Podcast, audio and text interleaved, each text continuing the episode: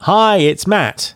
Just before we start the show, I want to tell you about a great live event I've got coming up on the 27th of March.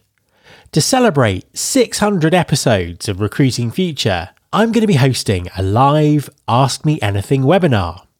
This is your chance to pick my brain on anything you like, including market trends and predictions, the impact of AI on recruiting, skills based hiring, the changing role of recruiters, podcasting tips, or even my favourite Scottish tourist destinations and whiskies. Literally, ask me anything. I'll also be joined by some surprise special guests who'll be adding their perspectives to the conversation. You can sign up now by going to mattalder.me slash AMA. That's mattalder.me slash AMA and I really look forward to seeing you there. That web address one last time mattalder.me slash AMA. Support for this podcast comes from Karafi. If you're an in house talent acquisition professional hoping to step into a more senior role, the Talent Ed Growth Programme by Karafi will accelerate that process. You'll learn how to scientifically measure the performance of your TA function and walk away with knowledge, confidence, and templates to transform the way your business and line management view you. You'll have a more strategic view of TA, increasing your value and ensuring you're first in line for a promotion. And if you're already a senior in house TA leader, Talent Ed is a fantastic way to upskill your TA team to become more strategic and proactive. They'll be able to pick up more of what you do, so you'll have more time to focus on the parts of your role that you really enjoy. And it's a fantastic way to show your commitment to their learning and development, equipping them for promotions into more senior roles. Book your free 20 minute taster session and find out if Talent Ed is right for you and or your team at get-talented.com. That's get-talented.com. There's been more of scientific discovery, more of technical advancement and material progress in your lifetime and mine than in all the ages of history.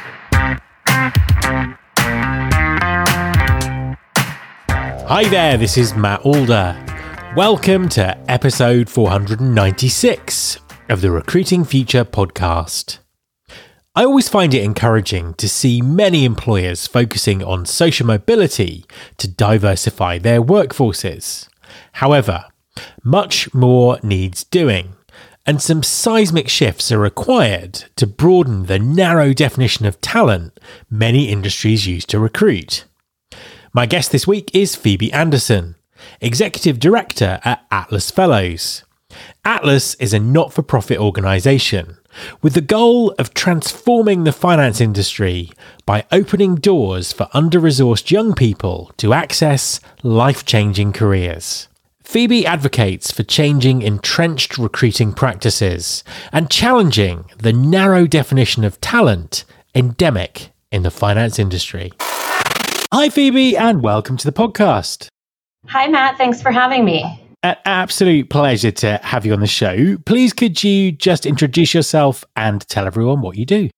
Sure. I'm Phoebe Anderson, the executive director of a nonprofit organization called Atlas Fellows. Our mission is to open doors for brilliant and under resourced young people to access life changing careers in finance. And we do that through what we call our four ships scholarship, internship, mentorship, and membership. Fantastic stuff. And very keen to dive into that and find out a lot more about what you do because it's a really, really interesting area. Before we do, though, just give us a little bit of background on yourself. How did you get to, to do what you do now? Well, I started my career as a middle school teacher in Chicago's Auburn Gresham neighborhood. And while I was teaching, I observed there was a really stark difference in the resources and opportunities that were available to my students. Oftentimes, we didn't have up to date textbooks. Many came from households where parents were working multiple jobs and couldn't take active roles in academic enrichment. And there were just a number of circumstances that did not put these young people on equal footing. The other thing that I observed, though, was that they were really smart, resourceful, and eager to learn and succeed. So, this put me on a path of working at nonprofit organizations to ensure that all students had opportunities to succeed. And within education, we have a saying that a student's zip code shouldn't dictate their life trajectory. And I really believe that. And so Leading Atlas provides me with the opportunity to innovate upon some of those ideas and introduce them to the finance sector. So now I like to say that my job is to open doors for students from any zip code to pursue a career in finance. You, you, mentioned at the start some some of the things that Atlas Fellows does. Talk us through it in a bit more detail. Who, who do you work with, and how do you work with them? Yeah, so I'll start with who we work with. Atlas recruits and admits students who come from a demographic that's underrepresented in finance. So oftentimes women, Black, young people, Latino, LGBTQ plus, and or young people who come from an under-resourced background. So a first generation college student, somebody who's receiving free or reduced lunch, um, or is Pell eligible. And like I mentioned earlier, we we we work with them and we give them what we call our four ships: scholarship, internship, mentorship, and membership. And we think through the combination of these things, we're really helping to develop them and prepare them for a career in finance. College can be exceptionally expensive, and many of our fellows are deciding whether or not they can afford it. Our scholarship program offers $20,000 a year up to four years. So it really allows our young people to go to college and obtain a degree. We guarantee four summers of paid internships, which we think helps our fellows develop the professional acumen, expertise, network to obtain a career in finance upon graduation. We match them with mentors every summer because we know that those deep personal connections where you can learn and grow from experts in the field is incredibly important.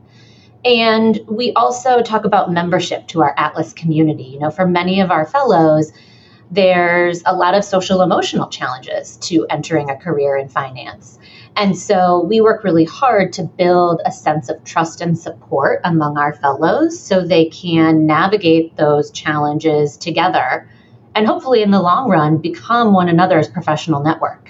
You sort of touched on there some of the barriers that these groups of young people have stand between them and a career in, in finance. Can you sort of break that down for us a little bit more in terms of why it's so difficult to start a career in that area? Yeah, so I think of those barriers in three categories um, the cost of higher education uh, the social capital needed to navigate this profession combined with the accelerated state of recruitment within finance, and then the social emotional barriers. So, in terms of college, it's incredibly expensive. And I think a lot of young people are deterred from post secondary education because of the cost. And to enter finance, you know, a, an undergraduate degree is a requirement. In terms of the social capital needed to navigate this profession, you know, if you don't grow up having dinner table conversations about the, the business lunch your mom went to or the golf outing your dad participated in, or you don't have someone to help you put together a resume, if you don't understand, you must go to a career fair, you're just at an inherent disadvantage. It doesn't mean you're any less smart or talented, but what often ends up happening is that by the time young people like those served by Atlas realize they need to be doing these things, it's often too late simply because of the incredibly accelerated financial recruitment process. And in terms of the social emotional impact, you know, many of our fellows are women or they're non white and they're walking into places where there's not often a lot of people who look like them. Sometimes that inherently sends a message, whether it's the right message or not, but people can think, I don't belong here. And so, what does that do to a person's impression of their self worth? It sometimes can cause imposter syndrome. And so, when you think of all those things combined, it can be really hard for underrepresented or under resourced youth to navigate these things. And in terms of the employers that they that they they work with, you know, you mentioned there walking into places and feeling that there's no one like you there, not having that kind of family background or all those kind of things. How do you work with the employers or what do the employers need to do to foster a more inclusive environment? I think we need to shift our mindset about talent. I've really come to reject the notion that there's a war for talent. You know, I, I hear this all the time. And I've spent the last two summers surrounded by fellows who are truly some of the most smartest, most hardworking young people I've ever met. So I think we need to shift from thinking about talent starting with the hiring process to much earlier in terms of coaching and developing talent. Because if students feel supported and like they're valued, I think they'll feel much more welcome in the workplace. The other thing I would say is shifting our definition of talent. So I've observed that people have different definitions. And I think when people are hiring or talking about bringing talent into the financial sector, they're evaluating a series of things. Some of those things are skills and knowledge, which I define as ideas or concepts that can be taught. We see a lot of these things prioritized in finance. Does this person have exceptional Excel skills? Do they have an understanding of current events and how the markets are reacting? And these are all teachable things, but they're not always concepts that underrepresented or under resourced populations, the very type of young people Atlas serves, understand they're supposed to master in order to be competitive in this profession. There's another set of traits and characteristics, and when I use the word talent, this is what I mean, that are important to success in the finance industry, but not always teachable. Things like work ethic, intellectual curiosity, achievement orientation. And our fellows have these in spades. Many of them were the valedictorians of their high school classes while working part time jobs to support their families, taking on many household duties. But you can start to see that if people are prioritizing skills and knowledge during the hiring process, they might be missing out on a significant portion of incredibly talented young people and sending signals about what's valued and important in this industry that young people aren't always bringing to the table. That doesn't mean they're any less talented, but it's a virtue signaling that some of our fellows might not pick up on. A quick message from our sponsor, Wonolo. Hi everyone, I want to tell you about Wonolo. That's W O N O L O. Wonolo stands for Work Now Locally. Wonolo enables businesses to find quality workers for on demand, seasonal, short term, and long term work. Ditch the bulky paperwork and interview process, and use Wonolo to find quality workers fast and get work done even faster. With flexible workers and no platform fees, you can save on operating costs, meet demand, and maximize earnings with ease. Wonolo is available in over 100 markets, including Chicago, Dallas, Atlanta, New York, and Seattle. Get workers who are ready to work and spend less time finding them with Wonolo. Go to www.wonolo.com slash pod. That's www.wonolo.com slash pod and take the stress out of finding workers. I think the interesting thing as well is that diversity, equity, inclusion, social mobility have been huge topics over the last few years amongst you know employers of, of all types. But i think what you're really highlighting here is the fact that it's it's longer term commitments and longer term programs that really improve the situation not perhaps some of the short term fixes that that some not all but some employers look to. That's exactly right. And let me tell you a story that really illustrates that point so, Jonathan Hahn is one of our Atlas Fellows. He's a first generation college student. He applied to Atlas because he had heard Ken Mehlman speak on a panel and was intrigued about a career in finance. And it was just this one instance where he heard someone speak and was curious about what this career path might entail. Was it for him? When we admitted Jonathan to our program, we saw someone with a lot of agency, a lot of raw talent, but not a lot of industry knowledge or experience. When he started his internship last summer at Balyasny Asset Management, he could not tell you what a hedge fund was. Fast forward seven weeks later to the end of his internship, he was asked to stay on part time through the school year.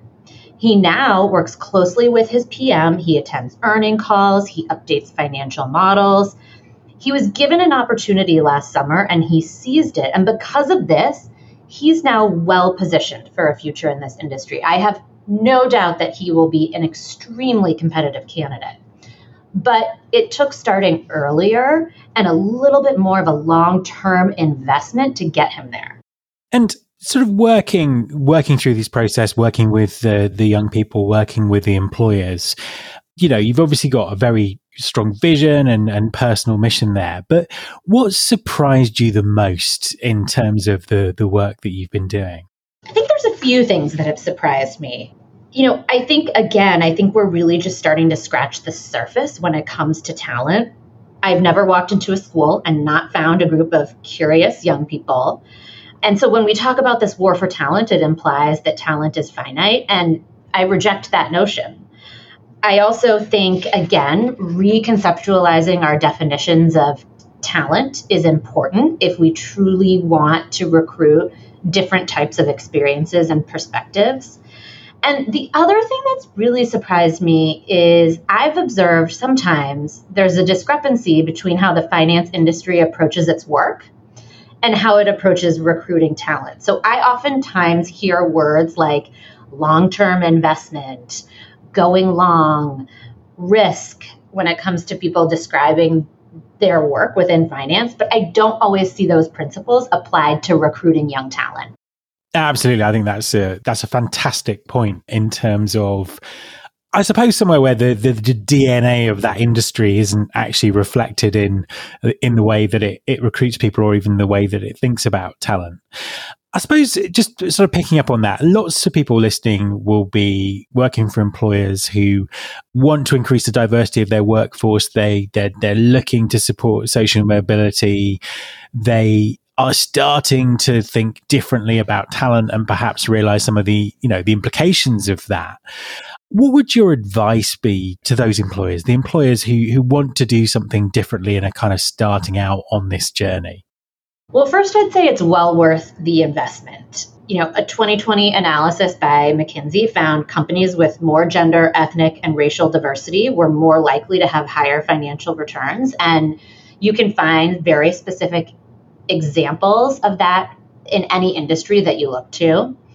I also think it's it's sort of a self-fulfilling prophecy because this is what Gen Z is looking for. They are prioritizing diversity more than any other generation. And so the more diverse we can make our workplaces, the more likely we will be to recruit talent.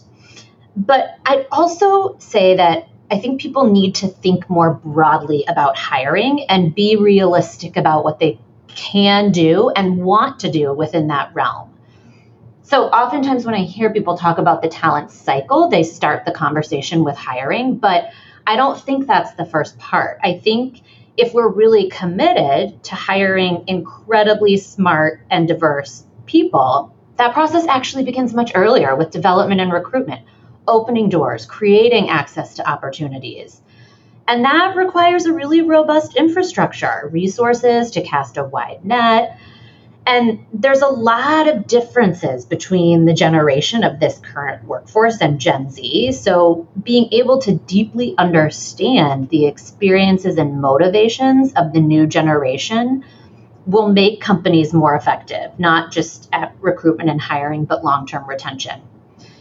But that's a lot of work. And so, I'd encourage people to be realistic about what they can develop and, and whether they want to develop those things. And for those that don't have the resources or aren't interested, I would say call us. Atlas would be thrilled to work with you. And final question what does the future look like for Atlas? What are your what are your sort of plans for the next um, the next two or three years? Well, we just opened our application cycle for our new group of fellows. We'll be admitting up to 30 this summer. And we have ambitious growth plans. You know, we like to say that our vision is changing the face of finance. And so we hope to recruit increasing numbers of fellows every year and recruit, eh, recruit increasing numbers of corporate partners who want to work with us to achieve that mission. Phoebe, thank you very much for talking to me. My pleasure, Matt. Thanks for having me. My thanks to Phoebe. You can subscribe to this podcast in Apple Podcasts, on Spotify, or via your podcasting app of choice. Please also follow the show on Instagram. You can find us by searching for Recruiting Future. You can search all the past episodes at recruitingfuture.com. On that site, you can also subscribe to our monthly newsletter, Recruiting Future Feast and get the inside track about everything that's coming up on the show. Thanks very much for listening. I'll be back next time, and I hope you'll join me.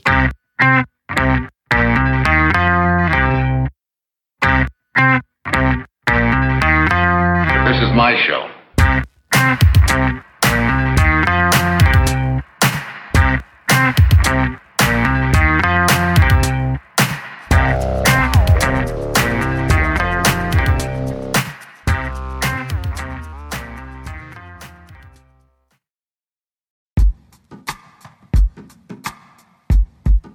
The Jim Stroud podcast explores the discoveries and trends forming the future of our lives. Brain to brain communication, robot bosses, microchip implants for workers, and artificial intelligence replacing human workers are all happening now. If you want to know what's happening next, subscribe now to the Jim Stroud podcast.